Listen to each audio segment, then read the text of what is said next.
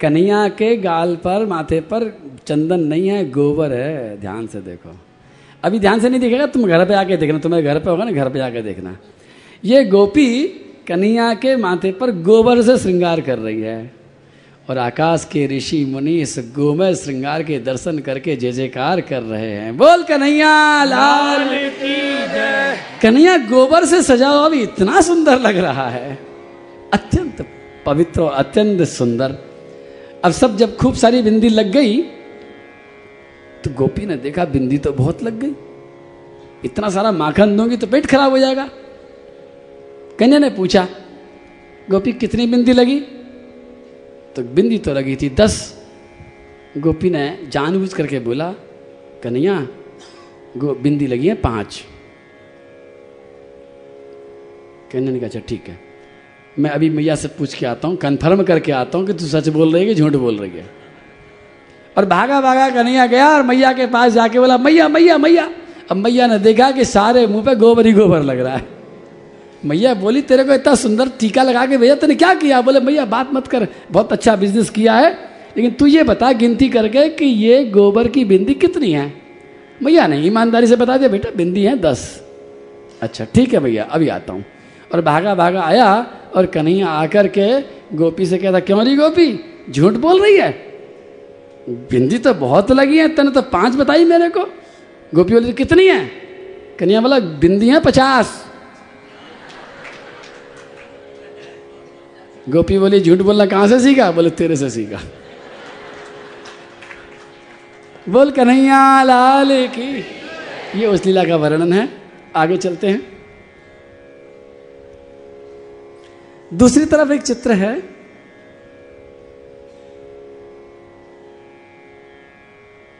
जिसमें एक व्यक्ति अपनी, अपने शरीर में से कुछ खींच रहा है और ये जड़ों को निकाल रहा है और जो चीज़ें निकल रही है, वो सारी की सारी बीमारी निकल रही है। जड़ें जहाँ जमी हैं जड़ों तक कोई दवाई नहीं पहुँचती है, जड़ों तक कोई इंजेक्शन नहीं पहुँचता है। जड़ों तक तो आपके कर्म ही पहुँचेंगे, जड़ों तक तो आपको ही पहुँचना होगा। लेकिन जड़ों तक पहुँचने के लिए ऊपर से एक ग्रंथ में से जल जैसा कुछ निकल रहा है, और ये भागवत का जल है, जो आपकी बीमारियों की जड़ों तक आपको पहुँचा देता है। लेकिन जड़ों को निकालना तो आपका ही काम है। ये वास्तविक स्वास्थ्य प्राप्त करने के लिए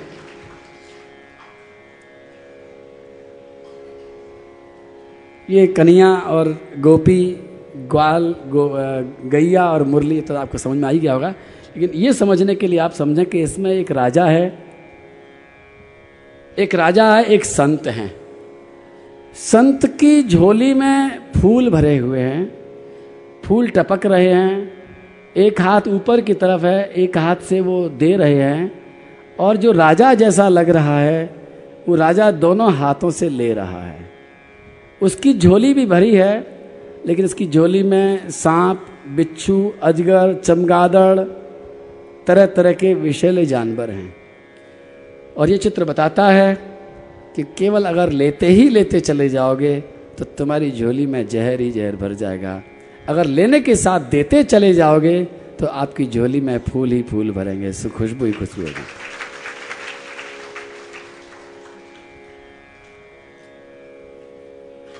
ये जरा गुरुवार लिखा है।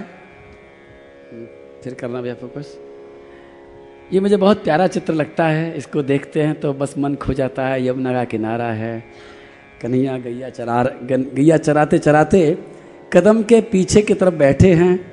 मुरली बजा रहे हैं और दो गौएँ बड़े प्यार से कन्हैया की मुरली सुन रहे हैं और कन्हैया के कंधे पर श्री राधा रानी सिर रख कर के मुरली की धुन में झूम रही हैं। बहुत सुंदर वातावरण है, ऐसा मन करता है बस वहीं कहीं खो जाए। बोलो, राधा रानी की। ये ट्यूसडे, एक इंसान हाथ जोड़ रखे हैं, प्रार्थना कर रहा है भगवान से, और आँखों में से आँसू बहाते हुए प्रार्थना कर रहा है कि प्रभु, ये बंधन संसार का, संसार में नहीं है, सारा का सारा बंधन तो मन में है।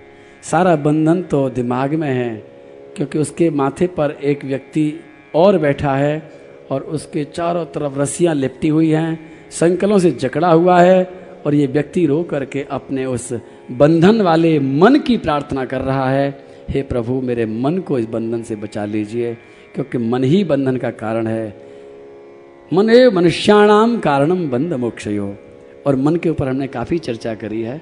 अब आपके मन आपके काबू में होगा। बोलो, कन्हैया, लाल की इधर बुधवार का चित्र है। ये मैं चाहूँगा कि रोज़ाना बदला करेंगे तो बुधवार को एक चित्र देखेंगे, गुरुवार को एक देखेंगे, मंगलवार को एक देखेंगे। बुधवार को ये कन्हैयालाल गैयाओं को लेकर के चराते हुए आ रहे हैं। खूब सारी गैया हैं, बछड़े उनकी तरफ़ लपक रहे हैं, पंछी भी उनके ऊपर उड़ रहे हैं। और गौधूली का समय है, जो मैं वर्णन रोज करता हूँ, वही वर्णन इसमें आपको दृश्य दिखाई दे रहा है। इसके पीछे वेडनेसडे वेडनेसडे में जो ये चित्र है, आप देखिए, एक मुनि जैसा व्यक्ति है, जिसकी जटा है। एक काम करो ना, एक दूसरा चित्र वहाँ रख लो, उसको अच्छी तरह से फोकस कर लो। हाँ। यहाँ यहाँ रोशनी में ला दो, थोड़ा सा। फिक्स रहेगा मेरे हाथ हिलेंगे तो तुम्हारा फोकस नहीं हो पाएगा।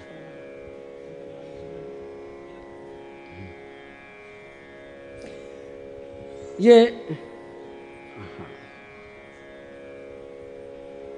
ये मुनि जैसा व्यक्ति है, लेकिन गले में माला है, हाथ में भी कुछ मालाएँ हैं, माथे पर जूड़ा लगा हुआ है, आसन बड़ा जोरदार लगा हुआ है, लेकिन इसके पेट में बहुत बड़े बड़े दांत हैं।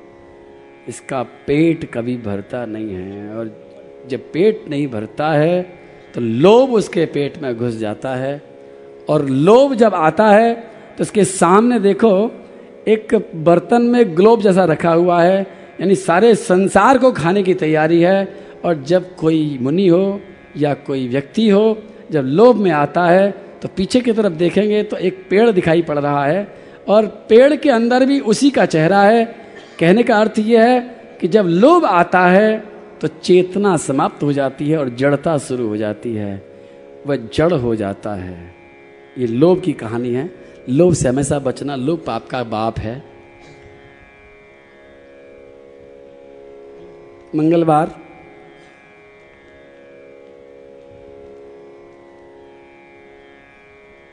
ठीक तो चल रहा हूँ ना? हम्म।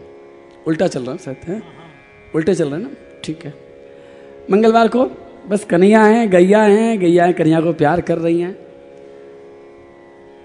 कन्हैया गैयाओं के बीच में ही लेटे हुए हैं। गैया के उस भुजा पर श्याम सुंदर ने सिर रख रखा है। चार गऊओं ने कन्हैया को घेर रखा है। और गऊ के आँखों में भी आँसू हैं प्यार के, और कन्हैया एक हाथ से गाय को सहला रहे हैं। बोलो, कन्हैया लाल की और इसके पीछे जो एक चित्र है, जिसमें ट्यूजडे लिखा हुआ है, ये चित्र आप देखिए ध्यान से। हाँ। बहुत सुंदर स्त्री का चित्र है, लेकिन एक साइड में उसके जबड़ा बना हुआ हड्डी दिख रही है। जिस बात का हम अहंकार करते हैं, उसकी पोल खोली गई है। सच्चाई तो ये है कि हमारा सब कुछ क्षणिक है। रूप भी क्षणिक है, धन भी क्षणिक है, सुंदरता भी क्षणिक है, जवानी भी क्षणिक है। असली तो हमारा ये हड्डी पसली है, इसलिए हमें अहंकार नहीं करना है, इसका ये चित्र में दिखाया गया है। अगला चित्र, ये सोमवार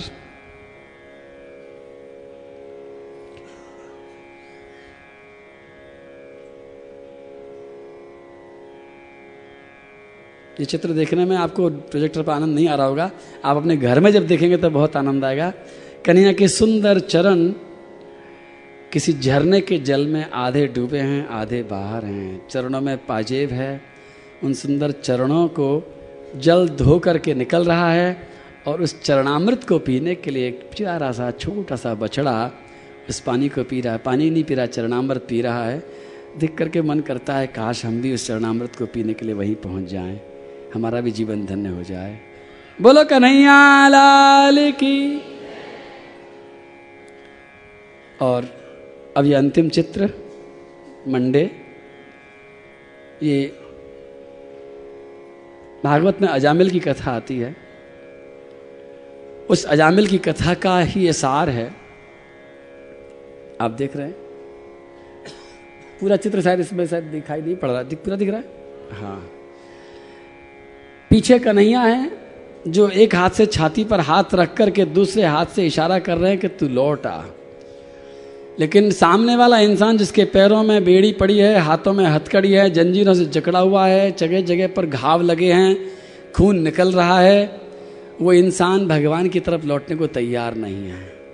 भगवान के पीछे की तरफ़ देखो तो बहुत बड़ी चमक है। दैवी सुख भगवान का इंतज़ार, भगवान कहते हैं कि दैवी सुख तेरा इंतज़ार कर रहा है। मेरे पास आएगा तो तू देवी सुख मिलेगा, प्रकाश मिलेगा, अमृतत्व मिलेगा, स्वर्ग मिलेगा, मेरा धाम मिलेगा। लेकिन तू जिधर जा रहा है, उधर अंधेरा है, उधर खाई है, उधर माया है और तुझे ले कौन जा रहा है? तो ऊपर की तरफ़ देखें तो उस इंसान के सिर पर एक बंदर जैसा व्यक्ति बैठा है। माथे पर उसने मोतियों की माला लगा रखी है, हाथ में झोली ले रखी है। आधा वेश ऐसा लगता है संत बन गया है, लेकिन ये संत नहीं है, ये राक्षस है, ये हमारा मन है, जिसने हमारे ऊपर कब्जा कर लिया है, हमारे अंत्यकरण पर कब्जा कर लिया है, और ये हमें नचा रहा है। और इस व्यक्ति के हाथ में एक मुखौटा है, ध्यान से देखना। है ये मुखौटा, ये हमारा आज का दिन। हम असली में क्या हैं, वो हम नहीं दिखा रहे। एक मुखौटा सामने लेके चलते हैं दुनिया को दिखाने के लिए कि हम बहुत अच्छे हैं, हम बड़े शांत हैं, हम बहुत स्वस्थ हैं। असलियत नहीं दिखाते हैं। कई सारे मुखौटे हमने पाल रखे हैं। और आगे जब वो जा रहा है तो खाई है। खाई को पार नहीं कर सकता है, लेकिन खाई के पल्ली तरफ़ एक स्त्री दिखाई पड़ रही है, जो पीठ दे करके जा रही है। वो इसे खींच रही है, माया उससे लुभा रही है, माया खींच रही है। उधर माया है, इधर मायापति श्री मनमोहन है। मनमोहन बुला रहे हैं। ध्यान से देखोगे तो मनमोहन की आँखों में आँसू हैं। मनमोहन को भी कष्ट है कि तू मेरे तरफ़ क्यों नहीं आता है? बस यही जीव का दशा है। जीव की दशा यही है कि हम लोग माया के पीछे जा रहे हैं। मन के मत पर चल रहे हैं। भागवत ने भी कहा था, मन के मत पर मत चलियो, ये जीते जी मरवा देगा। मन के आधार पर चलेंगे तो गड्ढे में गिराएगा, खाई में ले जाएगा, भगवान से दूर कर देगा। इस मन को बस में करना है। यही इसका अर्थ है। तो मैंने सारे के सारे चित्रों के सभी अर्थ बता दिए। मेरे ख्याल से कोई बचा नहीं है। सबके सब अर्थ आपने समझ लिए हैं और अब आपके घर में ये चित्र लगे रहें। आपको रोज़ाना भगवान की याद दिलाते रहें। इसमें इसका नाम चितचोर रखा है, लेकिन इसका असली नाम चितचोर प्लस झकझोर है। एक तरफ़ के चित्र चितचोराने वाले हैं और दूसरी तरफ़ के चित्र आपको झकझोरने वाले हैं। झकझोरने का भी बहुत ज़रूरी है कि आपको बार बार हिला हिला करके, झकझोर झकझोर करके भगवान की तरफ़ लेकर के जाएँ। बोलो, भागवत भगवान। दाऊ के संग दौड़न लगे, कान्हा नंद के आँगन मेरी। आँगन थे द्वारे द्वारे थे आगे गाँव की गलियन मेरी। दाऊ के संग दौड़ने लागे, कान्हा नंद के आँगन मेरी।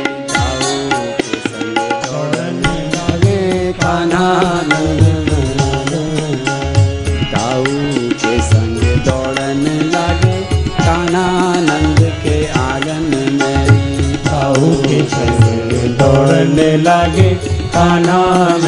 के आँगन आँगन ते द्वारे द्वारे ते आ गए गाँव की गलियन मेरे। आँगन के द्वारे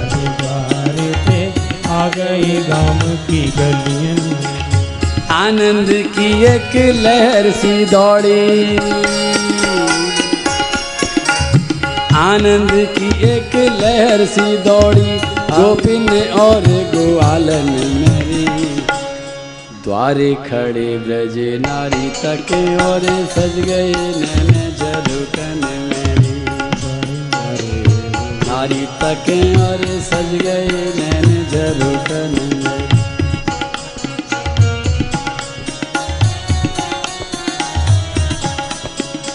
बोलो कन्हैया लाल की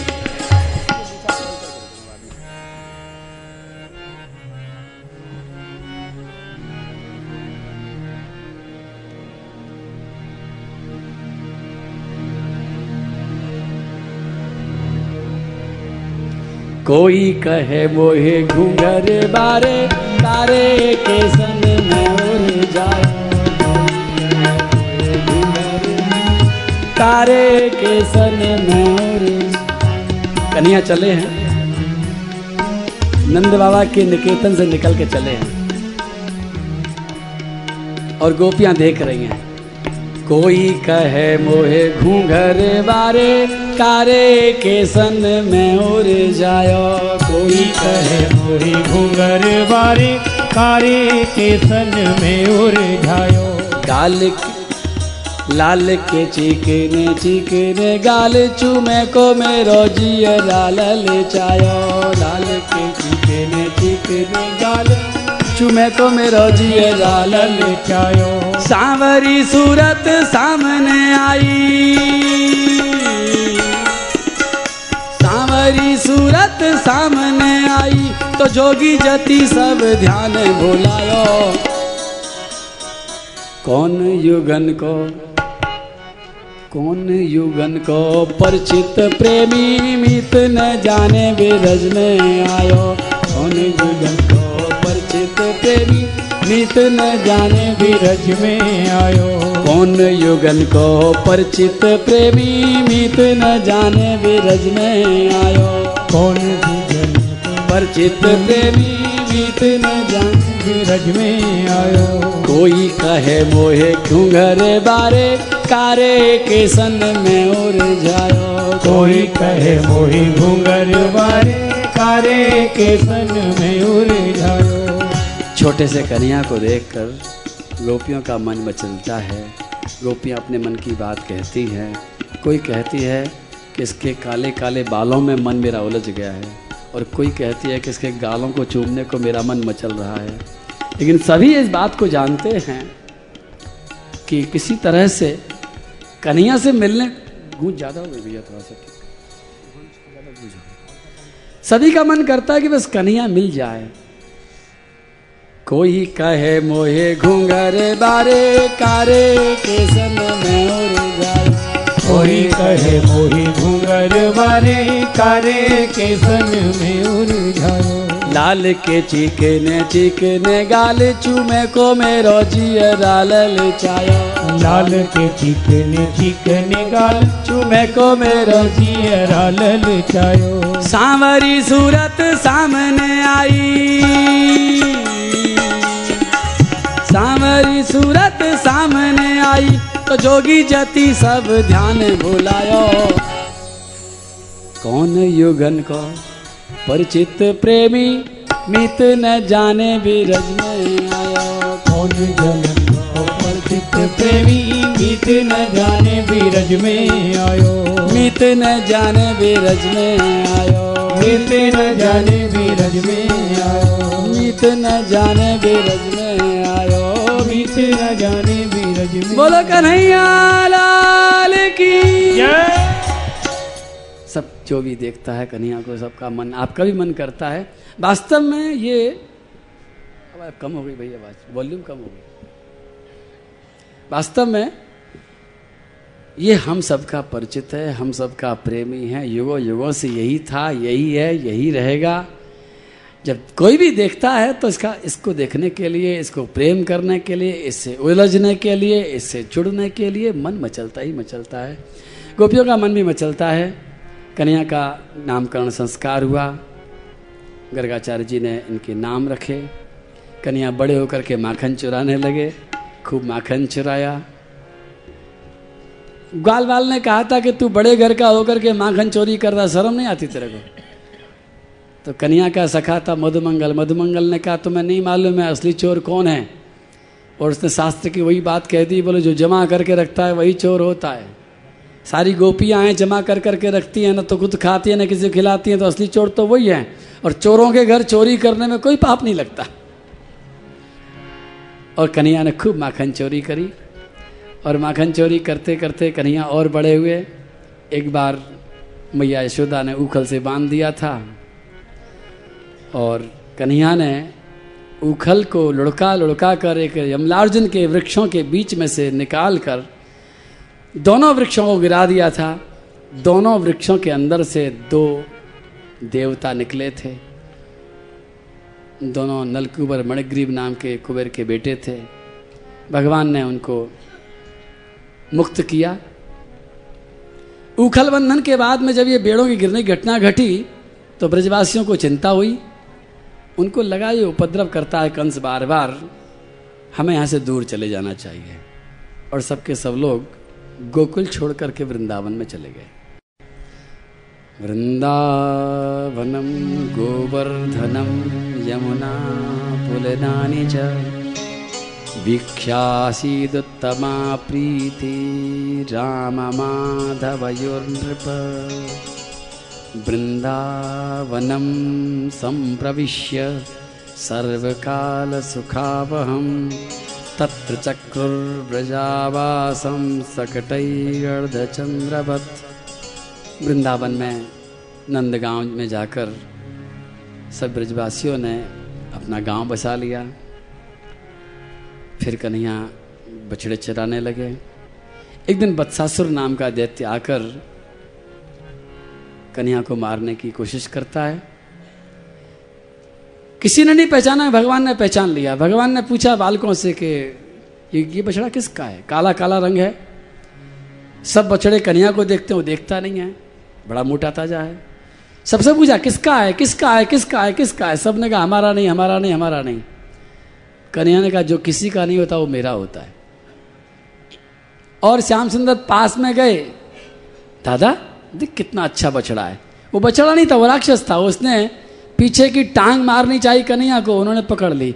दूसरी टांग उछाली, वो भी पकड़ ली। और दोनों की टांग पकड़ करके ऐसा घुमाया कि बछड़े का रूप जो नकली था, वो तो गद गायब हो गया और असली राक्षस प्रकट हो गया। ग्वाल बाल चिल्लाए। सबने कहा, कन्हैया, ये राक्षस है। और श्याम सुंदर ने उसको पीपल के पेड़ से दे मारा। फट गया उसका माथा। मर गया बेचारा। भगवान के धाम में उसकी आत्मा जा रही है। बोला बत्सासुर मर्दन भगवान की। इसी तरह से एक अघासुर नाम का दैत्य भी आया था। भगवान ने उसका भी उद्धार किया। भगवान श्री कृष्ण सबका उद्धार करते चले जा रहे हैं। एक दिन कन्हैया ने यमुना के किनारे वनभोजन का आयोजन किया था। सबके साथ बैठ कर के पिकनिक मनाई। ब्रह्मा जी महाराज देखने के लिए आए और कन्हैया को झूठा खाता देख करके उनका दिमाग खराब हो गया। ये कैसा भगवान है? झूठा खाता है। भगवान ने कहा, ब्रह्मा जी, प्रेम में झूठा सच्चा नहीं होता। और तुमको अगर प्रेम की शिक्षा लेनी है तो इन ब्रजवासी बालकों के साथ रहो। तो ब्रह्मा जी उनका संकेत पाकर के ब्रजवासी बालकों को ले गए। एक साल तक ब्रह्मा जी उन बालकों के साथ रहे, बछड़ों के साथ रहे। समझ लीजिए कि ब्रजवासी बालकों ने और उन बछड़ों ने ब्रह्मा जी को एक साल तक ट्यूशन में पढ़ाया, प्रेम क्या होता है। एक साल के बाद में जब वो आए तो उनके समझ में आया कि प्रेम क्या होता है। ब्रह्मा जी महाराज ने अपनी गलती की क्षमा भी मांगी है बार बार प्रार्थना करी है कि मुझे इस ब्रजमंडल में एक छोटा सा पौधा बना दो, क्योंकि मैं देख रहा हूँ प्रभु, मैंने मनुष्य को बनाया, मैंने मनुष्य को ग्यारह गिलास पकड़ाए। मैं चाहता था कि ये मनुष्य ग्यारह गिलासों में अच्छी अच्छी चीज़ भर करके पिए। लेकिन इस मनुष्य ने इन ग्यारह गिलासों में विषय भोग भर भर के ऐसे पिए कि गिलास ही खराब कर डाले सारे के सारे। लेकिन पहली बार देखता हूँ मैं, कृष्ण ईशाम तो भाग्य महिमा चिततावतास्ता मेकादशै वै वयं बत भूरि भागा। एतदृशीकचसकैरसकृत्पिबामः सर्वादयो हृदजमध्वमृता सबन्ते श्री कृष्ण आपका नाम, आपका रूप, आपका स्पर्श श्री कृष्ण क्या है? और ये ग्यारह गिलास कौन से हैं? हमारे गुरु महाराज एक बार लखनऊ के नवाब के पास पहुँचे थे, उन्होंने बुलाया था। तो लखनऊ के नवाब ने उनको अपने महलों में ले जा करके एक बहुत बड़ा गिलास दिखाया। हीरे मोती जल रहे थे। उस जमाने में उस नवाब ने पूछा कि महाराज, मालूम है गिलास कितना बड़ा, कितने का है? हमारे गुरु जी ने कहा, हमें क्या पता कितने का, बताओ। नवाब ने कहा, ये सात लाख का गिलास है।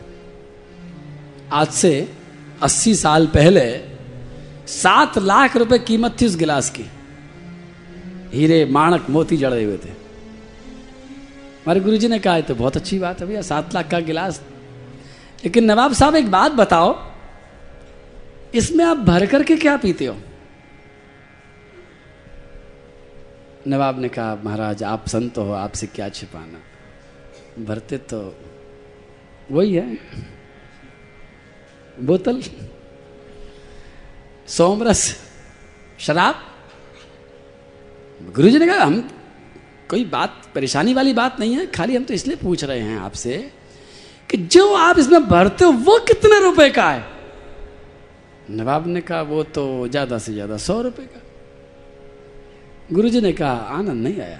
नवाब साहब, सात लाख के गिलास में चौदह लाख की चीज़ तो भर के पीनी चाहिए कम से कम। गिलास सात लाख का है। गिलास में आपने सात लाख रुपए खर्च किए तो उसमें जो चीज़ भर रहे हो, वो चौदह लाख की तो हो।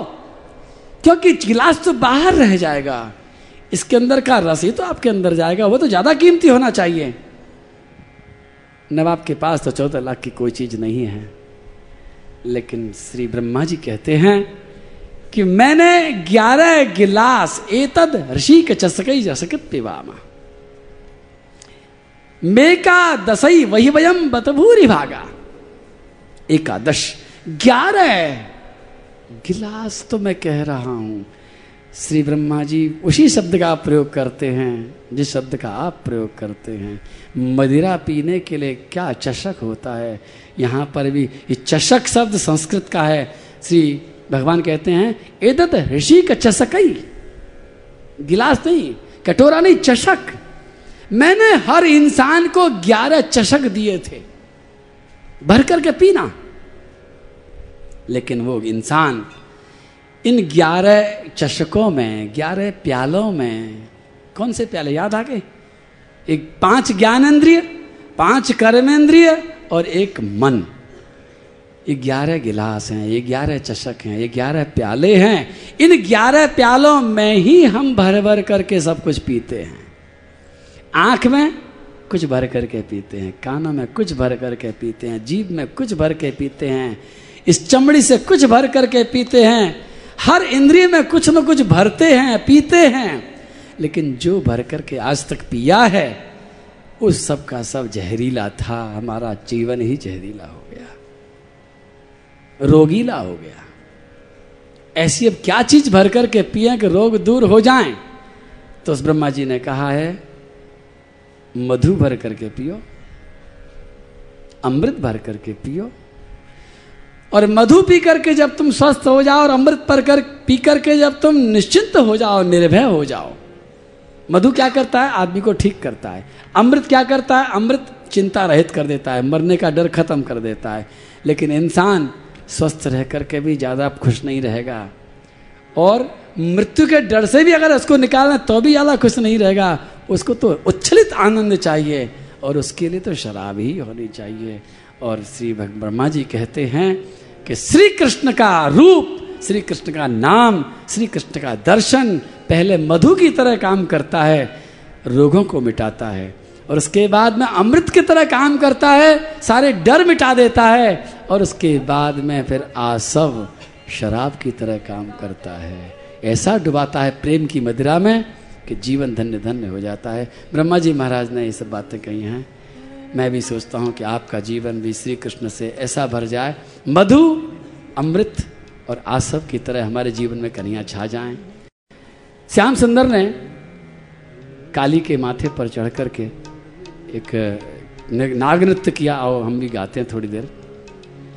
वो देखो कालिया के फन पर नाचत कन्हैया। देखो कालिया के फन नाचत कन्हैया। देखो कालिया के फन पर नाचत कन्हैया। देखो कलिया के बने पर नाचत कन्हैया। नाचत कन्हैया सारे जग को नचैया। नाचत कन्हैया सारे जग को नचैया। सारे जग को नचैया सारी सृष्टि को रचैया। सारे जग को नचैया सारी सृष्टि को नचैया देखो काली के बन पर नाचत कन्हैया। देखो कालिया के पन्ने पर नाचत कन्हैया। ताता थैया ताता थैया ताता थैया ताता थैया। ताता थैया ताता थैया ताता थैया ताता थैया। देखो कालिया के बन पर नाचत कन्हैया देखो कालिया के पन्ने पर नाचत कन्हैया। यज्ञ शिरो ननमतेंग सतैक कृष्ण। तत्तन्ममर्द खरदंड धरोङ्घ्रिपातै क्षीणायुषो भ्रमतोल्वणमासतो नस्तो बमन परमकस्मलमापनाग। सौफन है काली के। रात्रि का समय है। सब ब्रजवासी लोग दूर से देख रहे हैं। सबको चिंता थी, कन्या डूब गया है, लेकिन कन्या नाच रहा है। चारों तरफ़ अंधकार है। केवल प्रकाश है तो मणियों का प्रकाश है। सौ फनों के माथे पर एक एक मणि लगा हुआ है। और नाग के माथे का मणि ऐसा प्रकाश फेंक रहा है कि केवल श्याम सुंदर दिखाई पड़ते हैं और कुछ दिखाई ही नहीं पड़ता है। कभी कभी आकाश से बादलों की गड़गड़ाहट होती है, बिजली चमकती है तो यमुना का तट भी चमक जाता है। यमुना के तट पर सारा ब्रजवासियों का समूह आँख फाड़ फाड़ कर कन्या को देख रहा है। आकाश में देवी देवता देख रहे हैं और श्याम सुंदर काली के फन पर नाच रहे हैं। देखो कालिया के फन पर नाचत देखो कालिया के बन कन्हैया देखो कालिया के फन पर देखो कालिया के पन्ने पर नाचत कन्हैया। यही वो हरि चरण है जो और आप दाहरण करे। हर आपका हरण करे। जो तीनों लोक नाप दे जो गंग अवतरण करे। जो गंग अवतरण करे। अवतरण करे अनादि से सुरादिंद्र सर्वदा स्मरण करे। सर्वदा स्मरण करे सर्वदा स्मरण करे। है नाग भाग्यवंत जिस पे नृत्य ये चरण करे। नित्य ये चरण करे नित्य ये चरण करे। है नाग भाग्यवंत जिस पे नृत्य ये चरण करे। नित्य ये चरण करे नित्य ये चरण करे। अति दुर्लभ इन चरणन की छैया। देखो कालिया के बन पर नाचत कन्हैया। देखो कालिया के बने बड़े नाचत कन्हैया। देखो कालिया के बन पर नाचत कन्हैया। देखो कालिया के बने बड़े नाचत कन्हैया। देखो कालिया के बन पर देखो कालिया के बने बड़े नाचत कन्हैया कन्हैया के चरण, सोचो तो सही। काली के फन जुड़े हुए नहीं है। एक फन इधर है, एक फन इधर है, एक फन कहीं है, एक फन कहीं है। सौ फन है अलग अलग और कन्हैया ताथा थैया करते करते किसी भी फन के ऊपर चला जाता है। एक फन के ऊपर एक पैर की ठोकर लगती है। कौन से फन पर जाता है? एक नियम है। किसी पर भी नहीं जाता। जौन सा फन झुका हुआ है, कन्हैया के चरण उस फन के ऊपर नहीं पड़ते हैं। और जौन सा फन तना हुआ रहता है, उसी पर पड़ता है चरण, और चरण के पड़ते ही फन फट जाता है, और फन में से खून की पिचकारी छूटती है। श्याम सुंदर के चरणों को रंग डालती है, खून निकल जाता है, जहर निकल जाता है, अहंकार भी निकल जाता है, और वो फन फिर हमेशा हमेशा के लिए नीचे झुक जाता है। ध्यान रखना।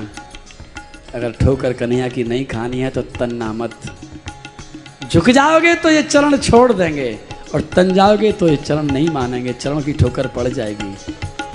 जो झुकता है, वो बच जाता है।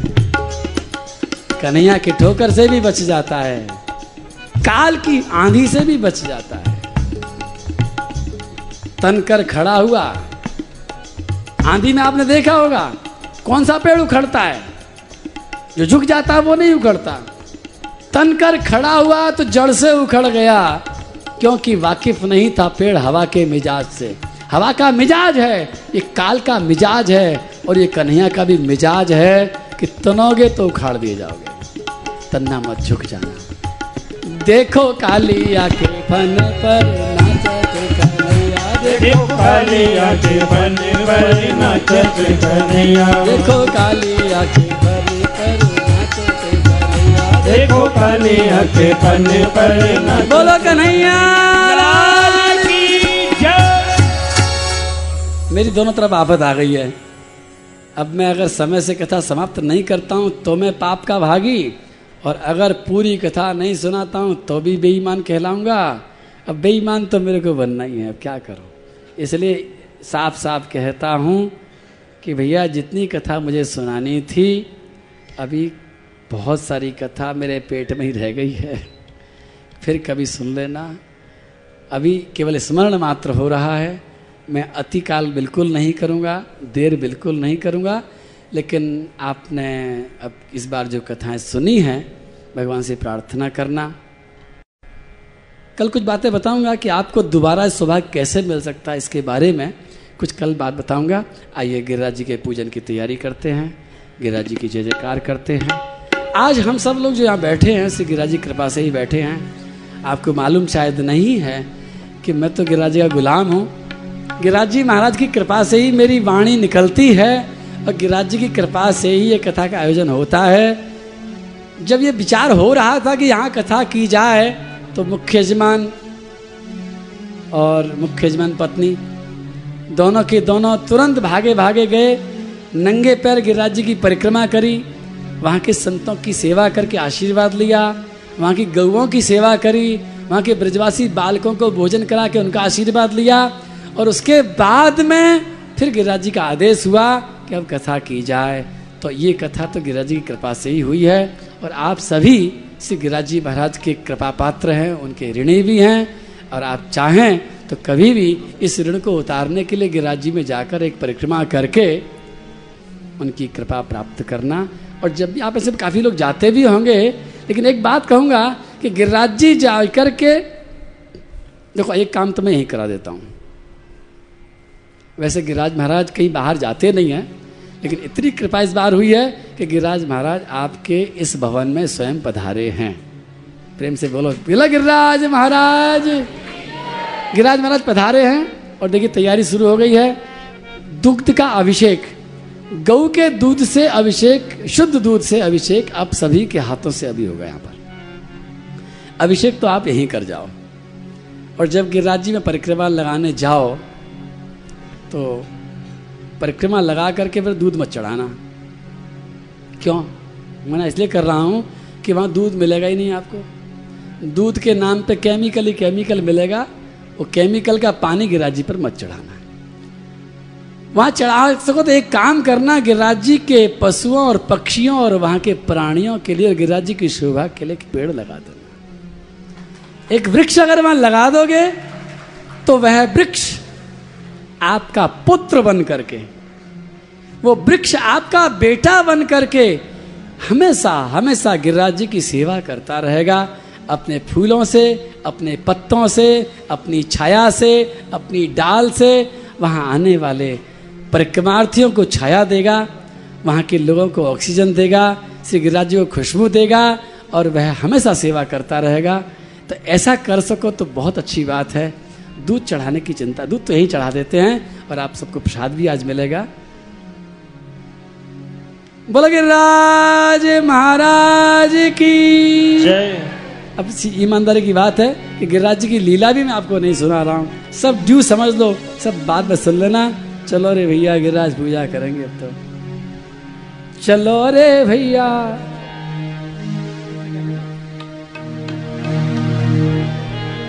गिरिराज पूजा करेंगे। हम सब के हैं यही देवता, इनको ही ध्यान धरेंगे।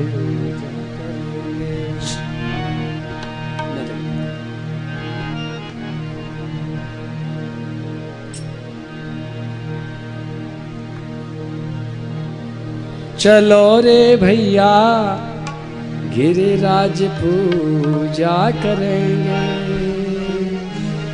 हम सब के हैं यही देवता, हम सब के हैं यही देवता इनको ही ध्यान धरेंगे आज। गिरिराज पूजा करेंगे। चलो रे भैया गिरिराज पूजा करेंगे। आप सबके द्वारा आज गिरिराज पूजन होना है। जो लोग कुर्सी पर बैठे हैं, बैठे रहे कुर्सी पर, लेकिन उनका इंतज़ाम मैं कराता हूँ। आप सबके हाथ से कैसे पूजन होगा देखिए अभी। महाराज जी, श्री पूज्य श्री आनंद बाबा महाराज पधारे। हैं और हमारे पार्षद लोग ऐसा इंतज़ाम करें कि सभी माताओं के द्वारा और सभी पुरुषों के द्वारा, सभी श्रोताओं के हाथ से गिरिराज जी का अभिषेक आज हो। कभी करंट लगाया किसी को? कभी किसी को करंट लगते देखा है आपने? एक आदमी चिपक जाता है और उसको छुड़ाने के लिए जो हाथ लगाता है, उसको भी करंट लग जाता है। और उसको छुड़ाने के लिए तीसरा हाथ लगाता है, तीसरे को भी करंट लग जाता है। बस समझ लो, गिरिराज जी में अभी करंट लगेगा। गिरिराज जी को यहाँ पर अभिषेक करते समय मुख्य यजमान और मुख्य यजमान पत्नी पूजन करेंगे और उनसे हाथ लगवा करके आपके पास अभी करंट आएगा। आप एक दूसरे को छू लेना। एक दूसरे को छूने का परिणाम ये निकलेगा कि आपके हाथ से भी चैन बन गई है वहीं से शॉर्ट सर्किट कर दो एक बार। वहीं से कर दो बीच में से। अलग से मतलब लाइन एक ही लाइन में ले लो।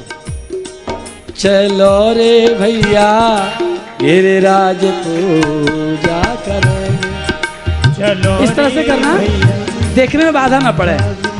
बैठ जाओ। हाँ बैठ के बैठ के कर लो। हाँ ये बात। एक दूसरे को सब छू लीजिए। अब ताली नहीं बजेगी, क्योंकि छुओगे तो ताली रह जाएगी ना? एक दूसरे को पकड़ लीजिए, एक हाथ, दूसरा दूसरा हाथ, तीसरा पकड़ लीजिए।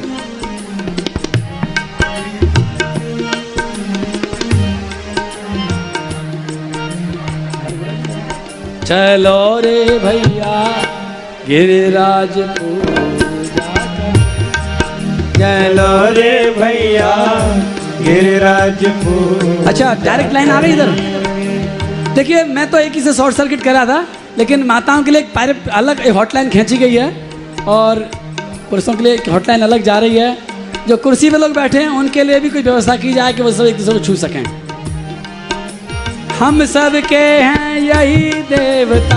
हम सबके हैं यही देवता। हम सब के हैं यही देवता। ही ध्यान धरेंगे आज। गिरिराज पूजा करेंगे।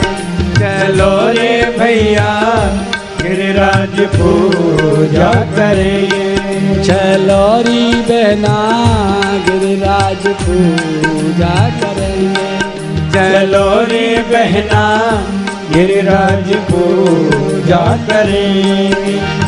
गंगा में नहाए पाप तन के नसाए लो गंगा में नहाए पाप गंगा में नहाए ता पाप तन के नसाए लो। गंगा में नहाए पाप तन के नहाय लो। राधा कुंड नहाए पाप मन के नसाए लो। राधा कुंड नहाए पाप मन के नसाय लो। राधा कुंड नहाए पाप मन के नसाए लो। राधा कुंड नहाए पाप मन के नसाय लो। धूप दीप दूध भोग चल के चढ़ाए लो। धूप धूप दूध भोग चल के चढ़ाए लो। आरती उतारे एक स्तुति सुनाए दो। आरती उतारे स्तुति सुनाए लो। पाँच पर कम्मा प्रेम प्रीत सो लगाए लो। पाँच परिक्रमा गीत सो लगाए लो। तेरे सब रे कष्ट हरेंगे आज। गिरिराज पूजा करेंगे। चलो रे भैया गिरिराज पूजा करेंगे। बलराज महाराज की। हाथ मत छोड़ो। करंट लगने दो।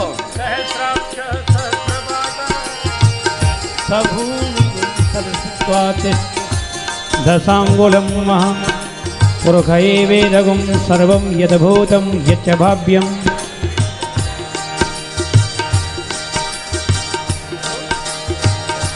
एतावानस्य महिमा तो जानाश्च पूर्वः पादोऽस्य विश्वाभूतानि त्रिपादस्यामृतं दिवे चलो रे भैया गिरिराज पूजा करेंगे। चलो रे भैया गिरिराज पूजा करेंगे। चलो रे भैया गिरिराज पूजा करें चलो रे भैया गिरिराज गिरिराज पूजा करेंगे बड़े भाग्य हैं आप सबके। पिछले लगभग दो वर्ष से श्री गिरिराज महाराज किसी भी कथा में नहीं पधार रहे हैं और आज आपकी कथा में श्री गिरिराज महाराज पधारे हैं। अभिषेक हो रहा है। बड़े भाग्यशाली हैं आप सब लोग। गंगी च यमुनी चैव गोदावरी सरस्वती नर्मदे सिन्धु कावेरी जलेस्मिन् सन्निधौ कुरु। ॐ पया पृथिभ्यां पयो गदीषु पयो दिव्यन्तरिक्षे पयोधा पयसति प्रदुषः। सन्तु मह्यं महा गिरिराज पूजा करेंगे। चलो रे भैया गिरिराज पूजा करेंगे। स्वस्ति न इन्द्रो वृक्षस्रवाः स्वस्ति नः भूखा विश्ववीराः। स्वस्ति स्वस्ति नस्तारिक्षो अरिष्टनेमि स्वस्ति नो बृहस्पतिर्दधातु। चलो रे भैया। गिरिराज पूजा चलो रे भैया गिरिराज पूजा करेंगे। चलो रे भैया गिरिराज पूजा कैसो आयो देखो भीड़ होए यहाँ भारी जवाए देखो भीड़ हो भारी भारी। कर तैयारी भारी आवे यहाँ नर नारी। कर तैयारी भारी आया नर नारी। कैसो आयो देखो भीड़ होए यहाँ भारी। सवाय देखो भीड़ हो यहाँ भारी। कर तैयारी भारी आवे यहाँ नर नारी। कर तैयारी भारी आवे यहाँ नर नारी। इच्छा करे पूरी सब गिरी गिरिवर गिरिधारी शकर पूरिया गिरिवर गिरधारी नारायण बिहारी जन जन के हितकारी। नारायण बिहारी जन जन के हितकारी। नारायण बिहारी जन जन के हितकारी। नारायण बिहारी जन जन के हितकारी। भवते पार करेंगे भैया गिरिराज पूजा चलो रे भैया गिरिराज पूजा करेंगे चलो री बेना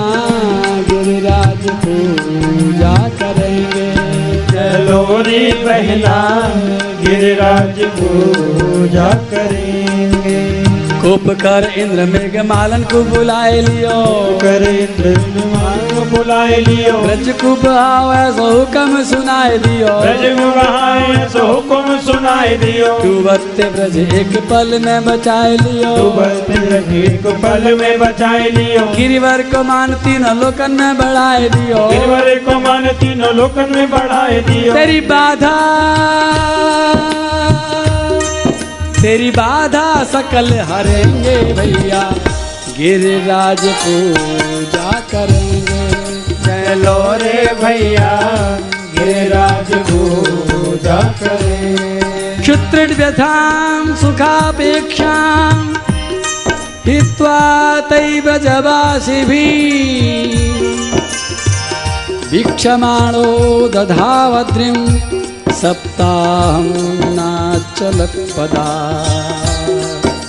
चलो रे भैया गिरिराज पूजा करेंगे चलो रे भैया गिरिराज पूजा करेंगे चलो री बहना गिरिराज पूजा करेंगे चलो रे बहना गिरिराज करेंगे भगवान ने सात दिन और सात रात तक श्री गिरिराज जी को उठाया, ब्रजवासियों को बचाया। और सात दिन के बाद जब इंद्र के मेघ खाली हो गए, बरसात थम गई, गिरिराज जी को विराजमान करके श्याम सुंदर बाहर निकल आए। यशोदा जी को चिंता हुई। यशोदा जी ने पूछा, सांडिल ऋषि से, बाबा, कितनी देर हो गई? लाला को गिरिराज उठाए उठाए। सांडिल ऋषि ने बताया, मैया, देर की बात मत कर, सात दिन और सात रात बीत गए हैं। मैया का दिल बैठ गया, क्योंकि मैया अपने लाला को एक दिन में आठ बार भोजन कराती थी। सवेरे सवेरे मंगला भोग, उठते उठते। फिर स्नान कराने के बाद में, श्रृंगार करने के बाद में श्रृंगार भोग। फिर उसके बाद में राजभोग फिर उसके बाद में वन भोग। फिर उसके बाद में लौटते तो उत्थापन भोग, फिर संध्या भोग, फिर रात्रि को रात्रि भोग और सोते समय बंटा भोग। आठ बार यशोदा मैया अपने लाला को खिला दी, तब चैन पड़ता। अब सात दिन से कन्हैया ने कुछ नहीं खाया। तो अब मैया जब तक छप्पन बार नहीं खिला लेगी, तब तक मैया को चैन नहीं पड़ेगा। और मैया ने छप्पन भोग की तैयारी करी है। और यहाँ पर भी ठाकुर जी के लिए छप्पन भोग का इंतज़ाम हो रहा है। अब मैं कहूँगा कि छप्पन भोगों पर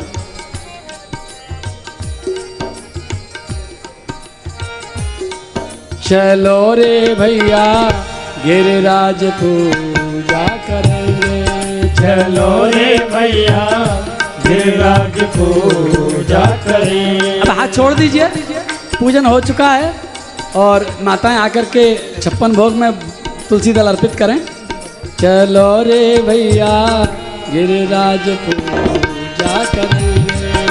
चलो रे भैया गिरिराज पूजा करेंगे।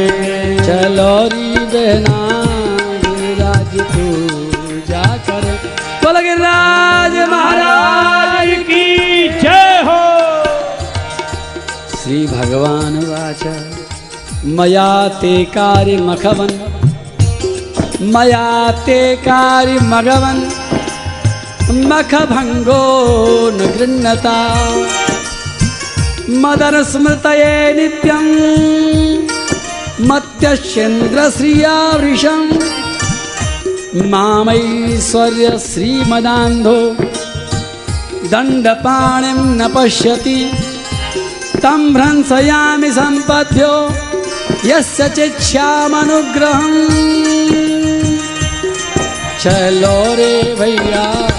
गिरिराज पूजा करेंगे चलो रे भैया गिरिराज पूजा करेंगे चलो री बहना गिरिराज पूजा करेंगे चलो री बहना गिरिराज बोलो गिरिराज महाराज की हो।